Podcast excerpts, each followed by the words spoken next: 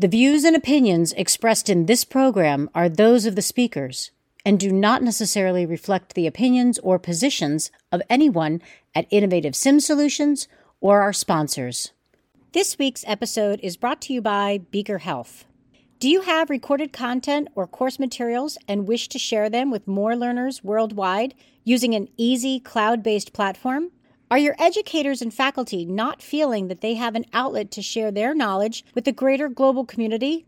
If you answered yes to either of these questions, then check out beakerhealth.com. Beaker Health provides an online content platform that stores, disseminates, and tracks metrics for the educator and the overall organization. All this comes at no cost to your organization. beakerhealth.com. Simulation made easy.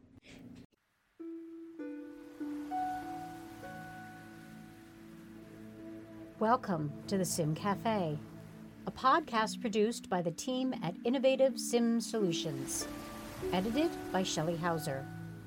Join our host, Deb Tauber, as she sits down with subject matter experts from across the globe to reimagine clinical education and the use of simulation.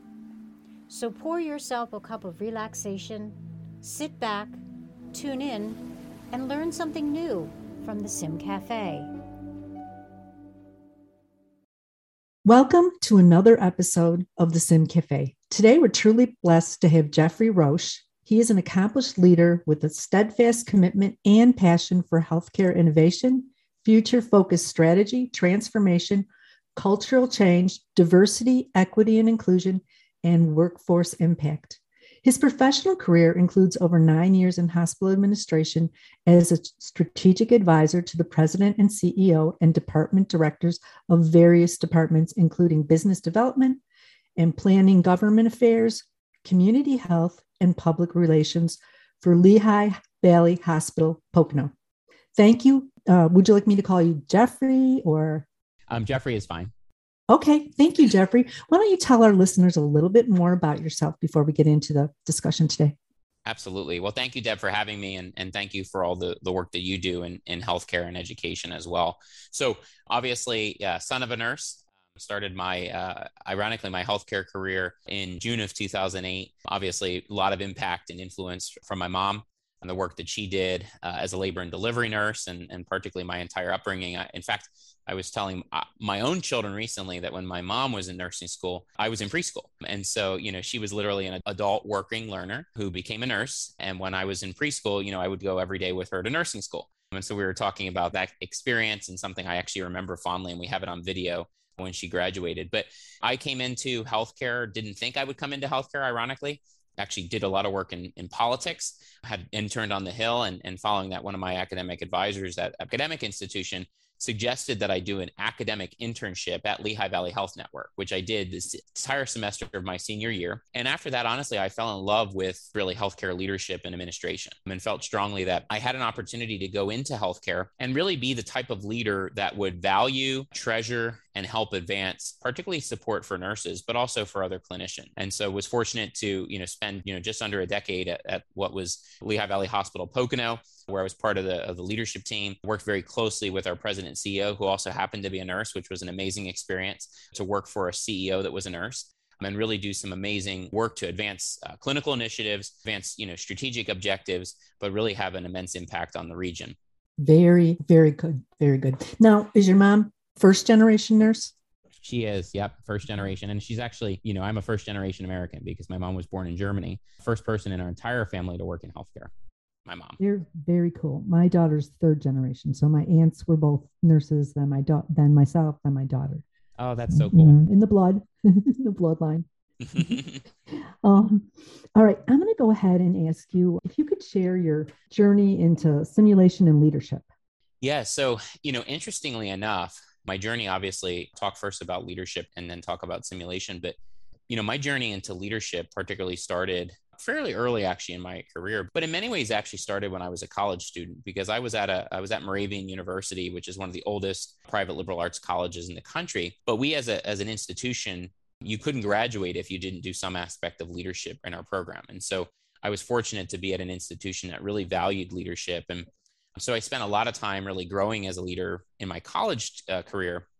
And then obviously, when I started in healthcare, I was fortunate to be in a community regional healthcare system that truly valued mentorship and empowerment and coaching and helping other people see the opportunities that they could actually have, you know, literally at their fingertips. And so started as i mentioned in june of 08 was really mentored by a number of leaders as i mentioned our ceo but also one of our senior vice presidents and and other directors and ultimately was promoted to be at that time the youngest director in the healthcare system which was very interesting because then i was managing at times people who had quite a bit more experience than me but as I learned and, and worked with them, there was so much that we could learn from one another. And there was so much that we could treasure from an experience level that that could ultimately impact our patients, but also impact our community that we were privileged to serve.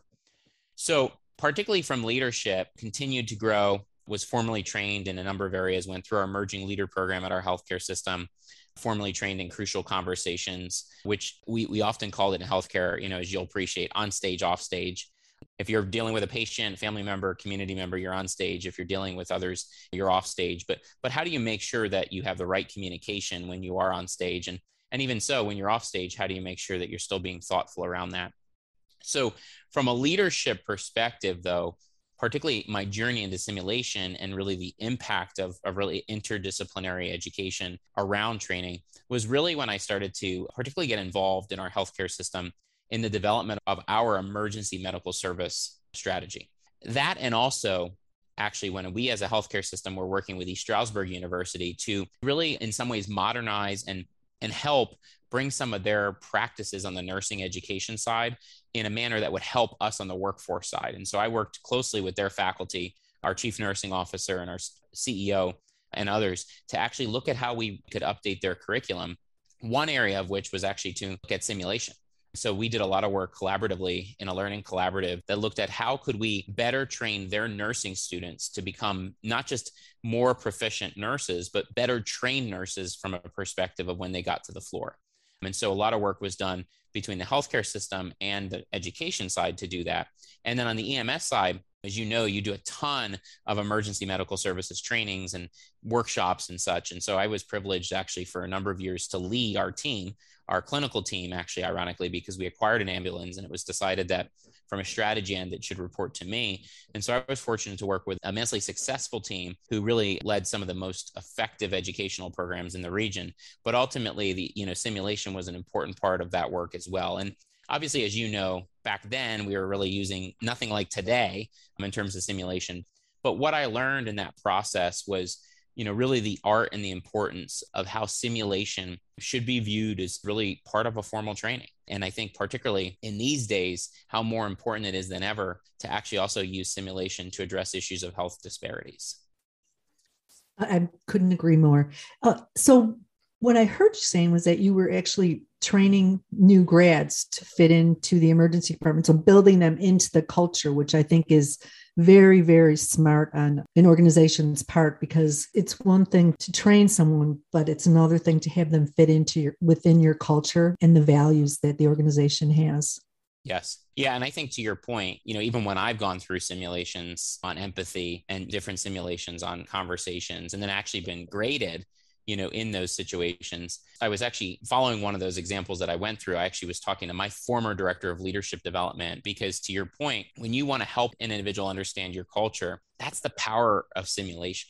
Uh, you know, I can remember the first time I literally went through. It was actually Arizona State University has their science, you know, their STEM curriculum that involves simulation and fortunate to at one time at a conference have the opportunity to go through that. And one of my colleagues and friends was like oh my gosh you are really into it. And i said well if i would have taken science and it would have been simulation based i would have loved science. It was just so engrossed in that learning element that clearly we can see why patients benefit too from simulation in various different forms because it does take you out of that normal reality and put you into a different reality. And i think there's just something to be said about the power and the impact that it can have I agree. Now, Geoffrey, do you have a favorite or most impactful simulation story that you'd like to share with our learners? Yeah, you know, one thing in particular that comes to mind is when we were particularly in our healthcare system at the time, we were the third busiest emergency room actually in the Commonwealth. And so a lot of our work here in Pennsylvania at that time was being in the Poconos, large water parks, um, specifically large employers, a lot of tourists, and, and a lot of trauma. And so, you know, particularly when I look back on those most exciting moments, one of the things that we were doing a lot of work on was always preparing our workforce in simulated trainings for those large scale opportunities. And when I say opportunities, I actually should be more clear large scale crisis situations where you actually have to respond appropriately. So, as you know, when you do simulations and you do, you know, simulation exercises, oftentimes you're preparing and preparing for some things that you hope never happen. But then when they do, you look back and you can see the impact that occurs because of that simulation. And so for so long, I was part of our crisis preparedness team at the healthcare system. And so we would do various scenarios, sometimes tabletop simulations, tabletop exercises. In fact, I was part of our FEMA team in the region. And so we would do a lot of those things as well. And as you know, as a trauma center, you do a lot of simulating. But there was a situation once that we had done a number of just simulations around because we were a level three trauma center, which meant, you know, we could only handle certain cases and then anything advanced needed to go to a level two or level one. And we had always prepared around what happens in a situation where yes you're a level three but you get so many level threes that you kind of become overloaded. And that happened. One time actually we had a, a tragic bus accident that was actually carrying Italian individuals, uh, tourists who were here in the Poconos. And that was a very large scale bus accident that ultimately had trauma patients that literally went to four or five different hospitals, of which we received many. Geisinger received several. We have Valley actually at the time, which we were not part of at that, at that time, received some. St. Luke's received some, and others received patients as well. And I will tell you, you know, it's interesting when I look back on that, there was so much that we had trained through simulation for. But there was one thing that we didn't, and it's an important one that I highlight because you know what we didn't train for was yes we had an interpreting service line but it wasn't enough because we had so much that the service wasn't able to keep up with the number of family members who needed support and one of the things that came to mind for me now when I look back on that is the importance of health literacy and how can we ensure that when we do simulations that we're bringing in topics of health literacy because ultimately lives are not only impacted but family members want to know and so I'll tell you what we ended up having happen was we were fortunate to be in a community that had quite a bit of individuals that spoke at Italian. And we had to bring them in as volunteers, partner them with a healthcare provider so that all times they were being, they were not a healthcare professional, but we partnered them with a healthcare professional so that the right communication could be shared. That is a great story. That is a fascinating story. And, you know, I think right now, today, uh, 927 i think of our friends in florida who are preparing for you know in the tampa area for a potential disaster and you know i'd like to say a prayer for them right? Yeah it's and you bring up such an important point. I was just actually just in tampa last week. And, you know, one of the things that was interesting about coming back from Tampa was how many people were on the flight, literally coming to Pennsylvania. But to your point, for our healthcare professionals who are still on the ground, will be on the ground, these are those moments where we have to really be thinking about them because we all prepare but but you just never can prepare for these types of things and, and how it's going to go and power go out happens um, but it all gets back to the importance of simulation because hopefully all of them have, have prepared as much as possible for these types of things right so, as a thought leader, as a thought leader, where do you see the future of not just simulation? Because I think it's broader than that, especially with the experience that you have as a you know as a leader. Where do you see healthcare going? Yeah, you'll hear me say this a lot of times. You know, I think healthcare is is truly in flux, and I think not just the pandemic, but as a whole, you know, we've been on this long evolution and move to value based care. It's taken far too long for us to truly move to value based care, which I think is, is a huge problem. But it speaks to some of the core facets that holds healthcare back often and that's sort of the influence of certainly uh, you know money and reimbursement and those types of things but I will tell you, I'm, I'm a bit encouraged because I'm starting to hear leaders in our healthcare systems, both clinical and non clinical, acknowledge that if we're going to address workforce issues and if we're going to address some of our systemic issues in healthcare, we're also going to have to look at the changing of the models of care. And we're also going to have to look at some of those systemic issues that hold us back. But in that conversation, what I have continued to say is that we have to, at the core, remember that we're a human centered industry. And I think for far long, we've actually gotten away from that that even though we're here to support our patients, we haven't made sure that every decision, every service, every aspect of our healthcare system is human centered. And I've experienced that myself numerous times in different healthcare environments. And I can remember several months ago going for a test and literally being told, oh, we don't have the person on site to provide that test after they told us they did. And literally, even though I'm a healthcare person, I said, you know, your healthcare system is broken. And those things are so frustrating. And I think about for people who don't understand healthcare, how much more frustrating it is as compared to those of us that do. So I think first and foremost, we've got to get back to basics and we've got to really hone in on the fact that healthcare is a human centered industry. The other element for me that I'm encouraged, but we've got to move much more quickly, is really on the issues of addressing healthcare disparities. There are they're so so much embedded into the systemic culture of healthcare. And this is where again I believe simulation can be a powerful instrument to help us understand, train, retrain, uh, and really hold people accountable. And then the third I would say is I think we've got to really be thoughtful around debriefing we haven't done enough in our healthcare system to truly debrief both clinically and non-clinically. And i was just with a group of healthcare leaders recently and i was encouraged to hear them talk about the power of debriefing because if, if, even on my own healthcare administration time, I can remember tragic situations where, you know, I was actually sharing last week when I was with these healthcare leaders of a situation at our healthcare system where unfortunately we had a, a father of a staff member show up to the emergency room who was in a lot of medical issues at the time. And unfortunately, he committed suicide outside of the emergency room. Now, mind you, None of us knew who this was at the time. What we knew was a gunshot went off outside the emergency room, which meant we needed to lock down the hospital. We had patients in the waiting room of the emergency room who we needed to relocate to get them into a safe venue so that we could lock down that whole section because we didn't know what was happening. Now, mind you, I was walking into that space at that time. So, yes, I've been trained, but I'm certainly not security, not a professional in the same sense of what others who are clinical would know what to do. But I, as I w- look back on that example, one of the things that I learned from it because of our leaders who we had at the time, our chief nursing officer, our CEO, was we rallied together and we took every single one of the clinicians that were in the emergency room because ultimately we then found out, you know, the connection and, and such. We took all of them out of service. We brought nurses from other units and our CNO said, look, the reality of it is is these are those moments where we need to get all the support we can for those folks. We brought mental health professionals in to help support the needs.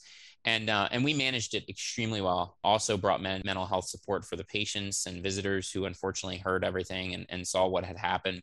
But can't always prepare for those things but what you can prepare for is that you have to embed in the culture debriefing you've got to embed in the culture where we learn from one another and we we work together to overcome those obstacles. And I'm encouraged to hear it, but we've got to do more of it. I'm really frustrated at times when I hear resilience. I'm so tired of hearing the word resilience because you know what? There is no healthcare professional who's not resilient, but there are healthcare professionals who are burnt out. And oftentimes they're burnt out because of the same culture that's been created. Absolutely.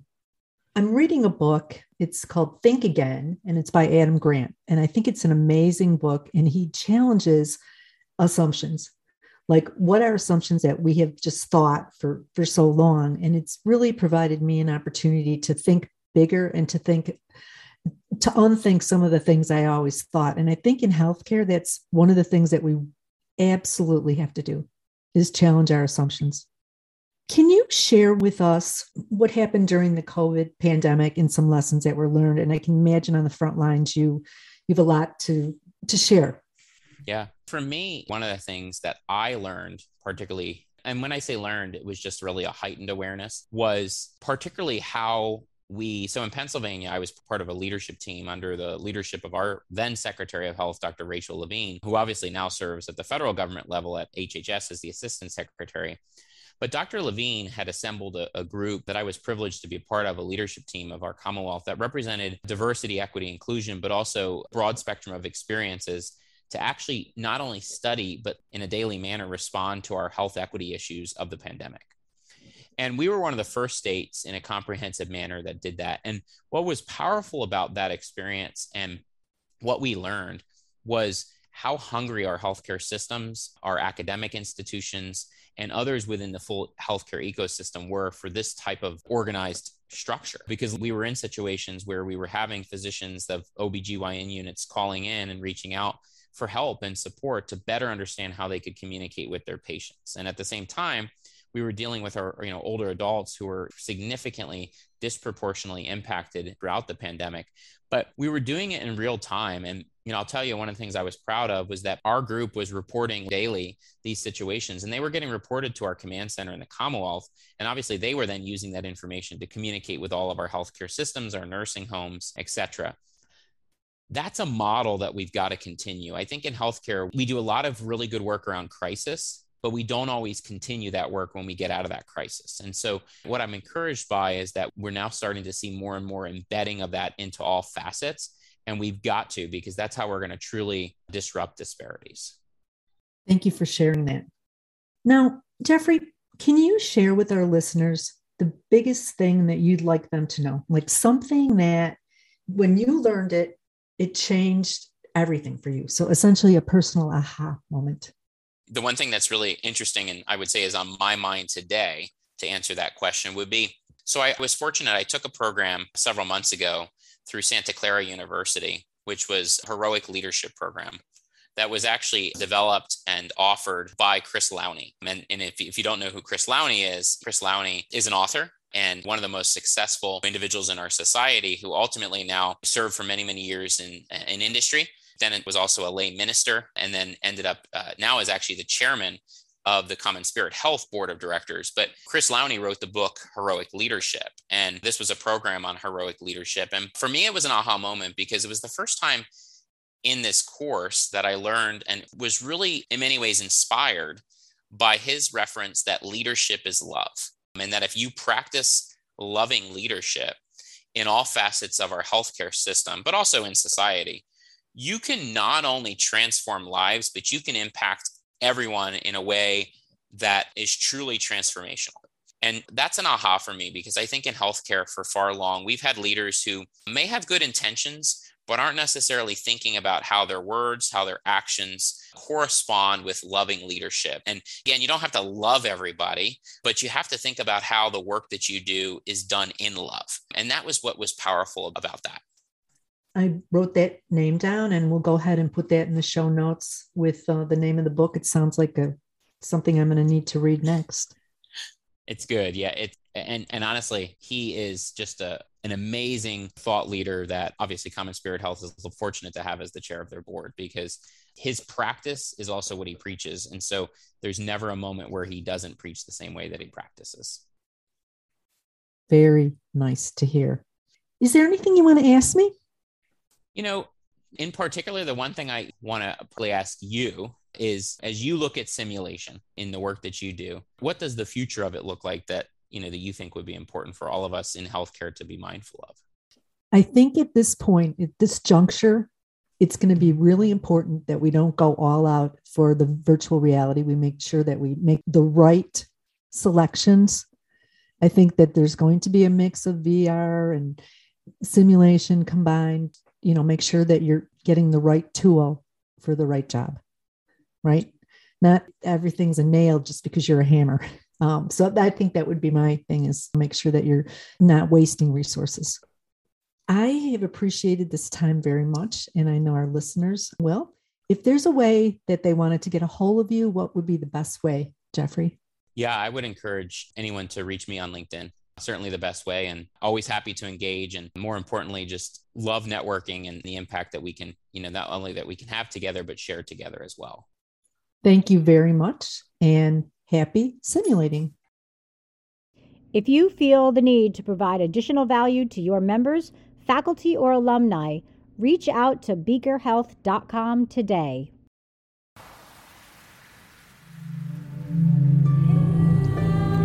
Thanks for joining us here at the Sim Cafe. We hope you enjoyed. Connect with us at www.innovativesimsolutions.com. And be sure to hit that like and subscribe button so you never miss an episode of the Sim Cafe.